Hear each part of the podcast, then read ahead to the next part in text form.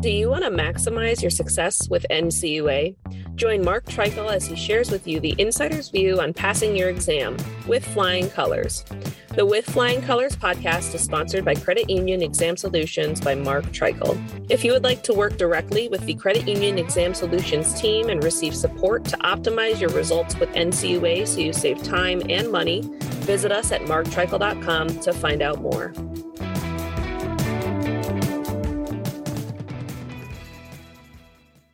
Hey everyone, I'm Mark Treichel, and thanks for joining me today for another episode of With Flying Colors. Today I'm joined by a member of my team, Todd Miller, and we're going to discuss the role and elements of good policies. Todd, before we jump into the role and elements of good policies at credit unions, for those of you who may not have heard your past episodes or may not know you yet, could you give a little bit of your background? Sure. I was with NCUA from November of 1987 all the way to June of 2021 when I retired. It was a very enjoyable career. I enjoyed it a lot, learned a lot.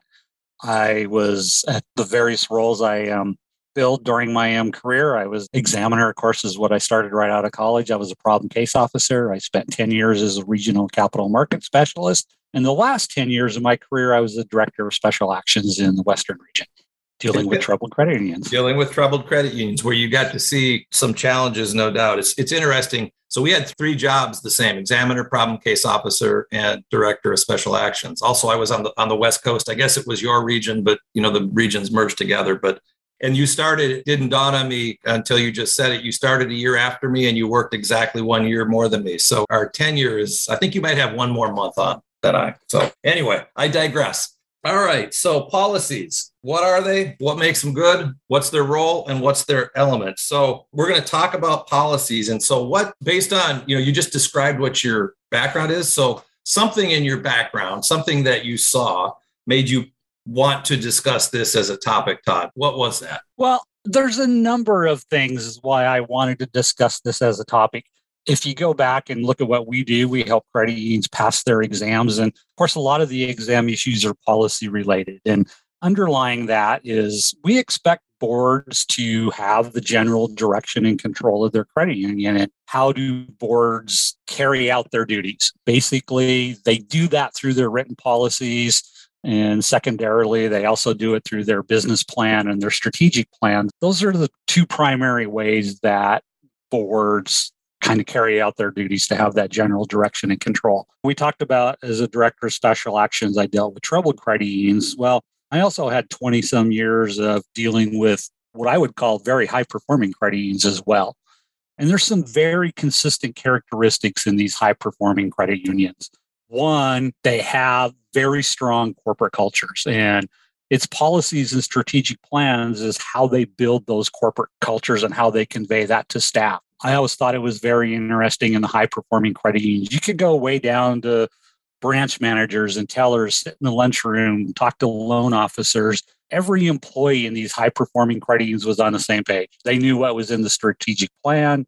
They knew what they were supposed to be doing. They knew why they were supposed to be doing it. They were all very efficient organizations. They all had very strong policies across the organization. And it's a characteristic of high performing credit unions. Their staff know what they're supposed to be doing, why they're supposed to be doing it, how they're supposed to be doing it.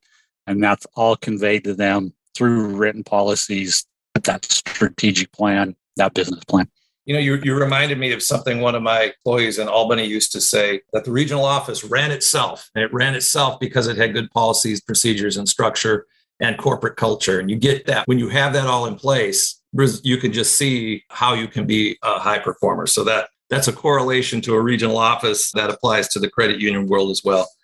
So well, go ahead. Maybe go ahead. just another piece to that. Maybe another way to paraphrase that and describe it is it's transparency across the organization.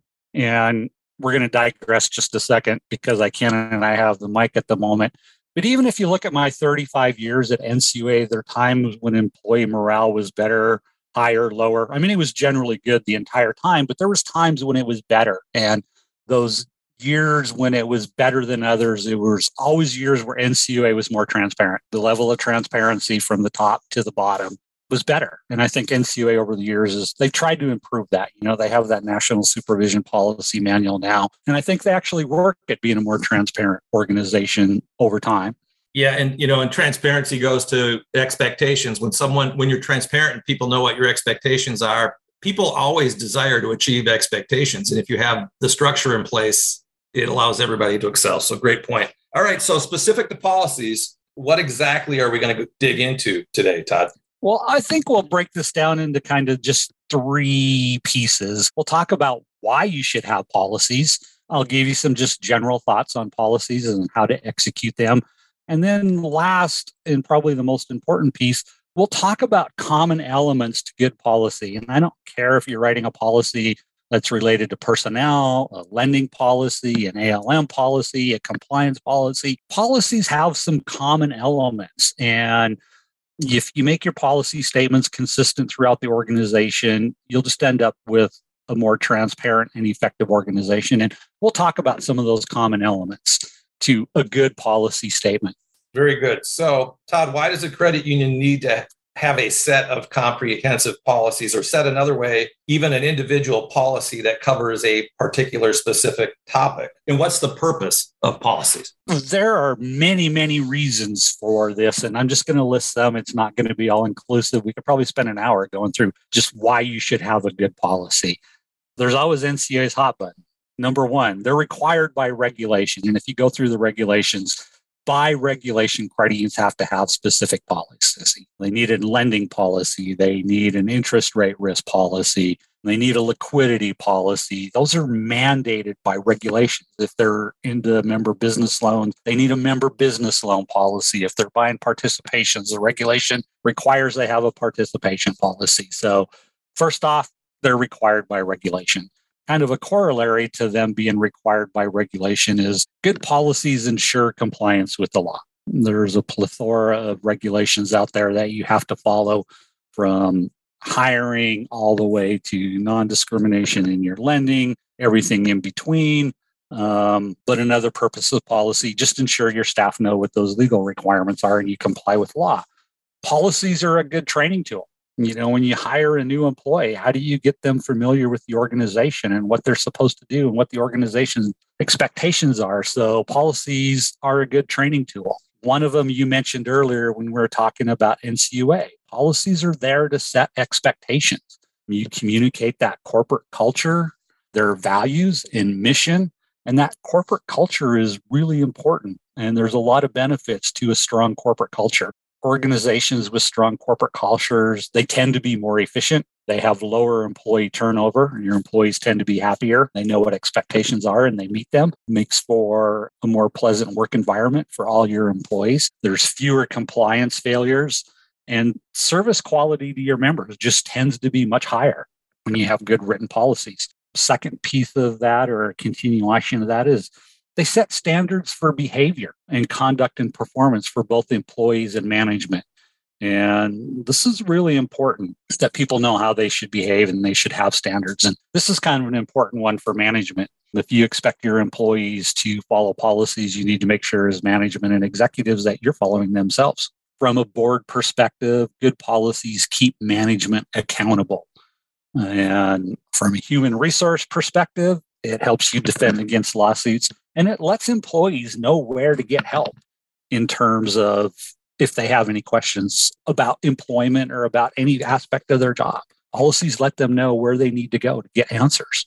So that's just some general reasons and the purposes for having policy and good policy statements. There's a lot there to unpack, Todd. And as you were going through it, I'm going to highlight one of the topics you mentioned, which is it's good to have one because they're required by regulations. And where the rubber meets the road, you and I were chatting with a credit union the other day, and we were having a discussion. The credit union had a draft examination report. They thought that perhaps some things didn't need to be in a document resolution and that perhaps they could be in an examiner finding. And as they brought that up, you know, you pointed out to them that the items that were in the doc resolution were there because they were violations of regulations and you didn't think and you thought that that's probably where they should be because they were a violation of, of regulation anything you want to I'm assuming you agree with that, but anything you want to add to that thought? No, I'm not going to add to it. I agree that place there was like, I think it was four violations of regulation and policies are so important. You just shouldn't, credit shouldn't get themselves into where you have multiple violations of regulations. And if you have good policy statements and good training programs to educate your staff on those policy statements, you're not going to end up with regulations of violation. Very good. So you've touched on some of the reasons or purposes for good policy statements. And you also mentioned that we're going to discuss, discuss common elements of a good policy. Before we dive into that, are there any other general thoughts before we get into specific policy elements that you'd like to chat about? I do. I have a couple things before we get into basically the common elements of a good policy. These are just some things that I've learned over my years of with experience with NCUA. I didn't read these in a book. They're just my observations. We're not a management consultant. These are just kind of my views. Um, implementation, it needs to happen from the top down. And I mean, the board needs to be clear in setting expectations. Um, a lot of times they do that with that strategic plan and business plan. They do that in their policy statements as well. Um, you want to have a high performing organizations. Your executives need to set a good example and they need to abide by policies if they expect staff to do so as well. So lead from the front, sound policies are implemented from the top down. Policies need to be readily accessible by staff it's hard to expect your staff to comply with policies if they don't know what they are. So within your organization, have them in your library, make them easily accessible to staff. If you're a loan officer, your lending policies probably should be in writing in your desk. Have staff meetings, go over them periodically, but they should be easy to find for staff. And so make them accessible, spend some time training on them, communicate them throughout the organizations. Policies need to be kept current. And we find this a lot with our clients and exam work, and organizations grow and their policies get outdated. They don't grow with the organization. So, if you're going to have a good policy program, you should have review dates put in there. Let's look at these periodically. Let's make sure we keep them current. A new regulation comes out, read the regulation. Is that consistent with current policies? They need to be kept current. On the other side of the coin, while employees should be educated on policy, they should also know that there's consequences for not following policies. While expectations are important, training is important, there does need to be consequences if policies are not followed. Um, you'll have a breakdown in the organization if there isn't consequences for not following policy. Policy exceptions should be documented and reported. A lot of people write policies, and you can never write a policy that's going to cover every situation that will come up with a member. So there are going to be times where there's exceptions to serve a member or help out an employee or whatever it may be, but policy exceptions need to be documented and reported. If you get into this situation where you're having more exceptions or a lot of exceptions to policy, it's time for the board and management sit down and say, is that policy appropriate? We're having to go through and create a lot of exceptions to policies to serve our members. Well, maybe our policy needs a little bit of revision. Todd, that last comment, you remind me of a line from a song, which is, it's a one time thing. It just happens a lot. and if it happens too much, like you said, maybe it's time to reevaluate the policy. When the exception becomes the norm, let's tweak that. The other thing I want to say when you talked about it coming from the top down, it, reminded me of you know the NCUA uh, security system in the central office. This is kind of an abstract reference, but I would occasionally forget my badge, and I would walk into work because I lived close to the office. And I remember the first time after I had been executive director and I forgot my badge, and I had to let the guard would let me in. And I saw in the look of his eye, it was like, well, Mark really needs to have me be, I need to escort him up the elevator. And before he even hesitated, I said, I know you need to come with me. You know, I wanted to let him know that I was going to follow the rule. And when we got on the elevator and there were other folks in the building and they saw that I had to follow the rules as executive director, you can really set the tone at the top by every action you take in the credit union, whether it's policy or procedures. So I thought of that example when you started talking about the importance of, of uh, compliance from the top. So, all right, with that background, let's get into what the key elements that are common to all policies. You mentioned interest rate risk, you mentioned liquidity, you mentioned uh, commercial lending, if you got that. There are key elements that are going to be in every policy. Let's walk through that, Todd. I will. And this is the corporate culture thing too. When you sit down and write your policies, you put all these elements in there, and it should be consistent how you write your policies these across the organization. You just see that in high performing credit unions. There's a format to these, but I'll go through what I see as some of the common policy elements that should be in any policy. If I kind of back it up, the way I would summarize it is your policy should really describe your risk management process in the organization. So, common policy element, purpose and objectives of the policy. Let's tell the organization and our staff why do we have this policy and what are we trying to accomplish with this policy? Kind of the second common element that i would say that you'll find in good policy statements is they establish accountability. Who's responsible to identify measure monitor control risk with respect to that area? And there will be some internal controls laid out within the policy. And this is part of the accountability. You separate risk taking from reporting. It's just good accountability. You separate the person who's making decisions from who's reporting on the outcomes. It's a good internal control. Another common element to good policies is the board will communicate its risk appetite within those policies. I'll call it a risk appetite statement. Just kind of some examples of things that fall under that whole category of risk appetite statements you'll have organizational wide balance sheet limits. Well, X percent of net worth will go into commercial loans, X percent of net worth will go into indirect loans, X percent of net worth will be to grade D borrowers, C and D subprime loans. You'll have interest rate risk limits. You'll have liquidity limits. Whatever the policy is dealing with, you'll have some balance sheet wide limits. There should be limits on individual authority within a policy individuals at this level are authorized to do X, individuals at this level are authorized to do Y. If we get to this point, it will take a committee or multiple people to approve that. There should be limits on individual authority. There should be limits on how that authority is delegated downstream. So you can authorize a CFO to purchase investments up to $2 million blocks. Well, you should specify what can he let his subordinates do? That should be laid out. You know, how much can an individual with policy the authority delegate it downstream. Limits need to be real, not just guidelines. And over my years, lots of credit they like to put guidelines in policies. You get into higher performing organizations, there's not guidelines and policies. There's hard limits and policies. Guidelines might lead you up to a limit, but limits need to be real.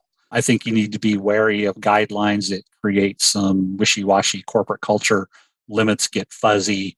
You can have guidelines, but they need to be backed up with real hard limits on the back end. Limits need to be triggered before risk profiles change significantly. You'll see a lot of credit unions, a lot of organizations, they'll have the green, yellow, red thresholds as a way to point out policies. Hey, when we get to that yellow, let's slow down. The other thing is, is and I see this as a weakness, and it happens in many credit unions. There will be a regulatory limit, and they will make that their policy limit. When I'll just give you an example. You know, we have a regulatory limit. That you can have 20 low income credit unions can have 20% of their deposits from non member. And you'll see people write that in their limit, but they're at zero. There needs to be something triggered when they go from zero for 10 years to 5% or 10%. It's not an effective policy limit if it doesn't create some warnings as you change your risk profile. Another one is investment. I see when I was a capital market specialist, there was a lot of unions wrote investment policies. Their policies authorized everything in the regulation from repurchase transactions to high risk private label mortgages. In a lot of cases, unions have never ever bought those instruments. They will never ever buy those instruments. They don't understand half of those instruments. Things like that should not be in your policy. Your policy should be real. They should reflect the risk appetite and they should identify if your risk profile is changing along the way. So they should be unique. Those risk limits should be unique to each credit union. The next one is probably what I would call maybe one of the most important aspects of a sound policy. And that's a system of reports based on a risk assessment. Reporting, I'll summarize it this way. It needs to demonstrate management's compliance with policy or turn it around. Management needs to demonstrate compliance with policy in all aspect of the reporting. So if you have a policy limit there needs to be reports on that. You have early warning indicators within your policy. There needs to be reports on that. Now reporting doesn't always mean every single thing goes to the board but within the organization there needs to be reporting to some level of responsibility I'll just throw something out. A lot of credit unions are involved in indirect lending, for example. Most places track dealer delinquencies. There necessarily need to tell your board what the delinquency level is of every indirect dealer. They should know delinquency overall, maybe delinquency for an indirect lending program, but at a dealer level, they don't need to know that. But certainly your loan committee and your loan officers or chief lending officer they should know what that delinquency is at a dealer level. That's a key risk indicator. So that reporting doesn't necessarily need to be the board level, but there needs to be a system of reports that provide your early warning indicators, a demonstration with our compliant and demonstrate compliance with the credit union's risk appetite, whatever that might be. There should be reporting on risk limits. If you have organizational wide risk limits, there should be reporting on that. All those limits that are a percentage of net worth, I would argue those are limits that should be reported all the way to the board level. It's kind of interesting, and this is a little sidetrack, but I've seen several high performing credit unions. They have a compliance report, and it's interesting where you see it in the board packet in those high performing unions. You see it close to the front. It's not on page 300, it's on page three or five or seven. It's somewhere close to the front in those high performing unions because they take it seriously. And a lot of times there's strategic plan elements on that type of compliance report as well. Policy exceptions, they need to be reported. We kind of talked about it a little bit earlier on general thoughts. If you get too many exceptions, it's time to review your policy. Another thing with reporting and compliance with policies, I think it's important for boards, especially, that your reporting process shows trends over time. It doesn't show what your limit was this month. It shows where we're at this month. It shows where we were at last month, a quarter ago, a year ago, whatever the case may be. I think for boards, they have a huge amount of common sense and they might not be experts at any one thing. But I think most board members will, if they look at a trend and they see things changing, it will prompt them to ask a question. And even for management, it's good to know what direction you're moving and how fast you're moving. It's not just where you are, but where have you been and where are you going? You kind of need those headlights down the road. So, trend reporting is very, very important in my mind. And I think for a board member, it's probably more important than even knowing where we're at today. It's where have we been? Where are we at? Directionally, where are we going? I think you need all three of those types of reports and monitoring. And that should be written down within your policy. You should define this reporting process very clearly in each of your policy statements. And then last, we talked about the final thing is there should be a systematic review date. Not every policy needs to be reviewed every year by regulation, there are certain policies that do need to be reviewed every year, but there should be some ownership within the organization and a specific review date for all policy. Even NCUA, we go through all our regulations every three years.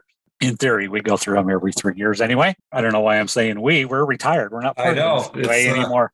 Habit, I guess. But that review date is important. And, you know, I think a lot of credit unions when they get findings, you just see it quite frequently. They're going to hard, they're working every day.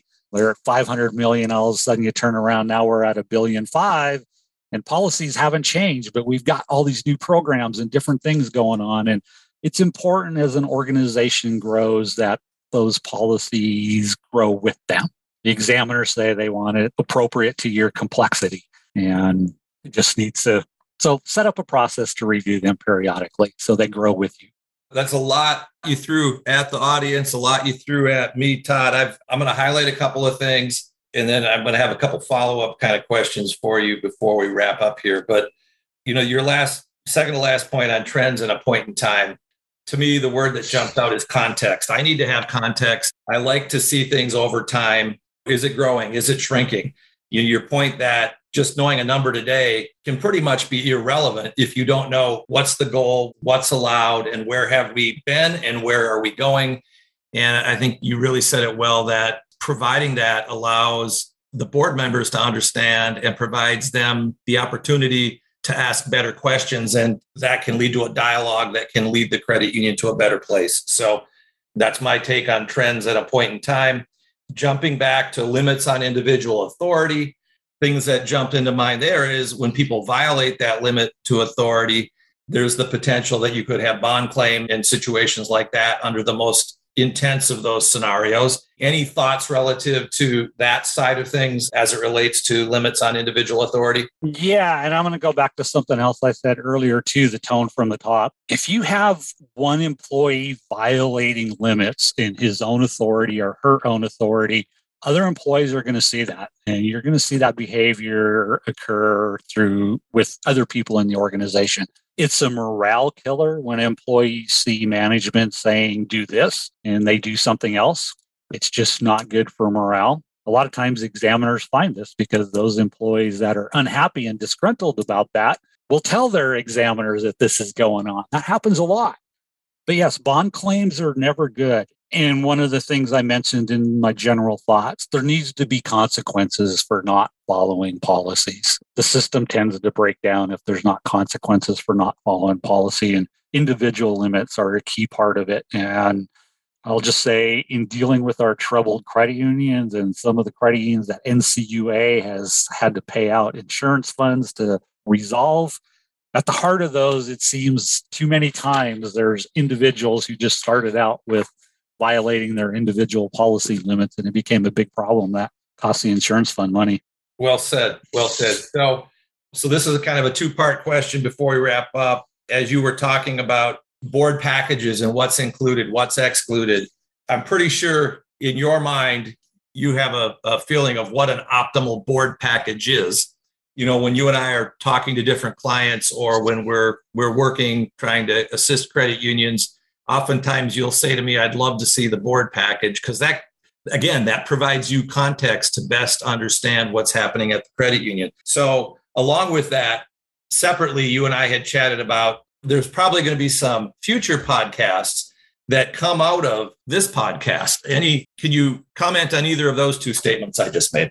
Yeah, I just have a feeling Mark has shared a list of podcast ideas with a bunch of his staff and clients and other things. And I think you're going to see future podcasts potentially on individual policies rather than general elements. What should be in an interest rate policy or what should be in a business loan policy? I can see that coming. Board packages are an interesting thing. A couple times in my career, I'd sit down with groups of my own staff and say, Hey, what should be in a good board package?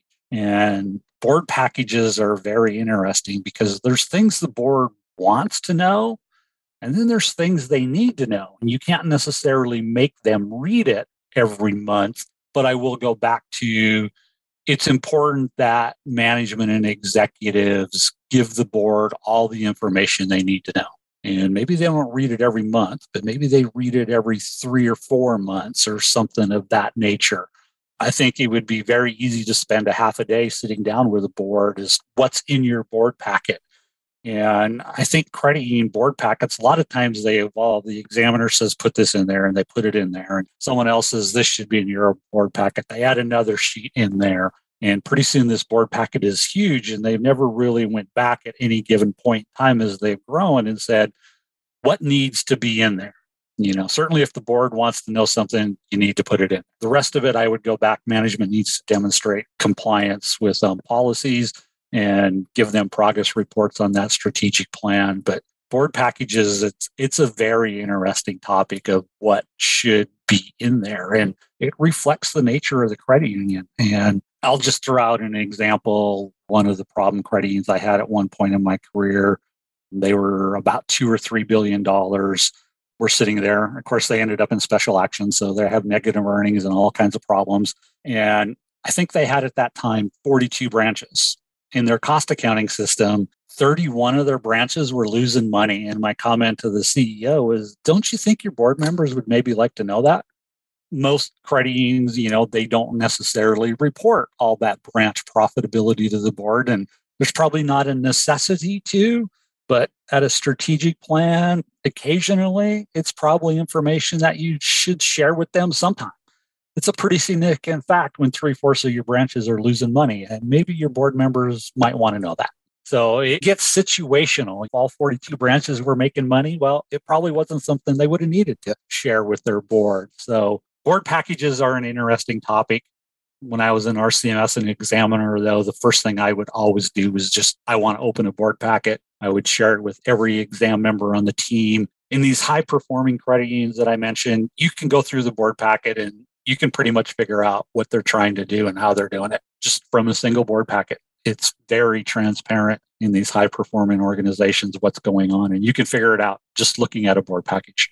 That's a good place to wrap. So the example of the branch offices like you said if more than half of them are losing money that seems to fall into the category of the need to know. You said there's the want to know and there's the need to know. They need to know that so that they can take some actions to lead the credit union into the future. So another great episode todd i appreciate you sharing your wisdom with the folks that will be listening and that's it for today. I want to thank everybody who listened for their time. I'm Mark Treichel, and I hope you join us again next time for With Flying Colors.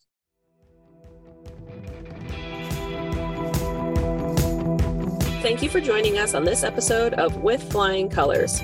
Subscribe on your favorite podcast app to hear future episodes where subject matter experts of all varieties will provide tips on how to achieve success with NCUA. If you would like to learn more about how we assist credit unions, check out our services at marktreichel.com.